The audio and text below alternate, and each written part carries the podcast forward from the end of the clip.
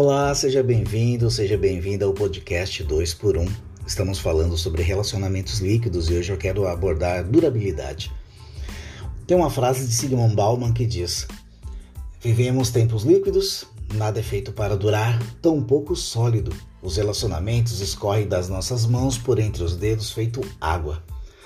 A pergunta que eu quero te fazer hoje é: você realmente acredita nesse conceito de Bauman como um fato da atualidade nos relacionamentos? Bem, preciso te dizer que a durabilidade ou não do seu relacionamento pode depender do quanto isso é verdade para você. Por quê?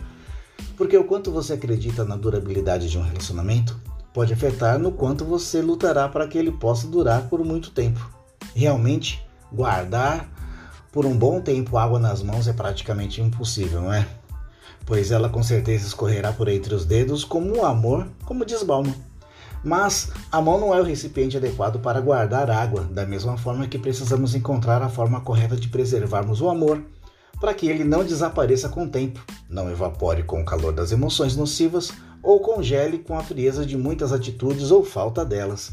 Entender a inconstância do amor e a sua fluidez, ou como pode congelar ou evaporar como a água, e saber como conter e se adaptar a cada estágio é a grande estratégia da durabilidade do amor. Isso é ciência.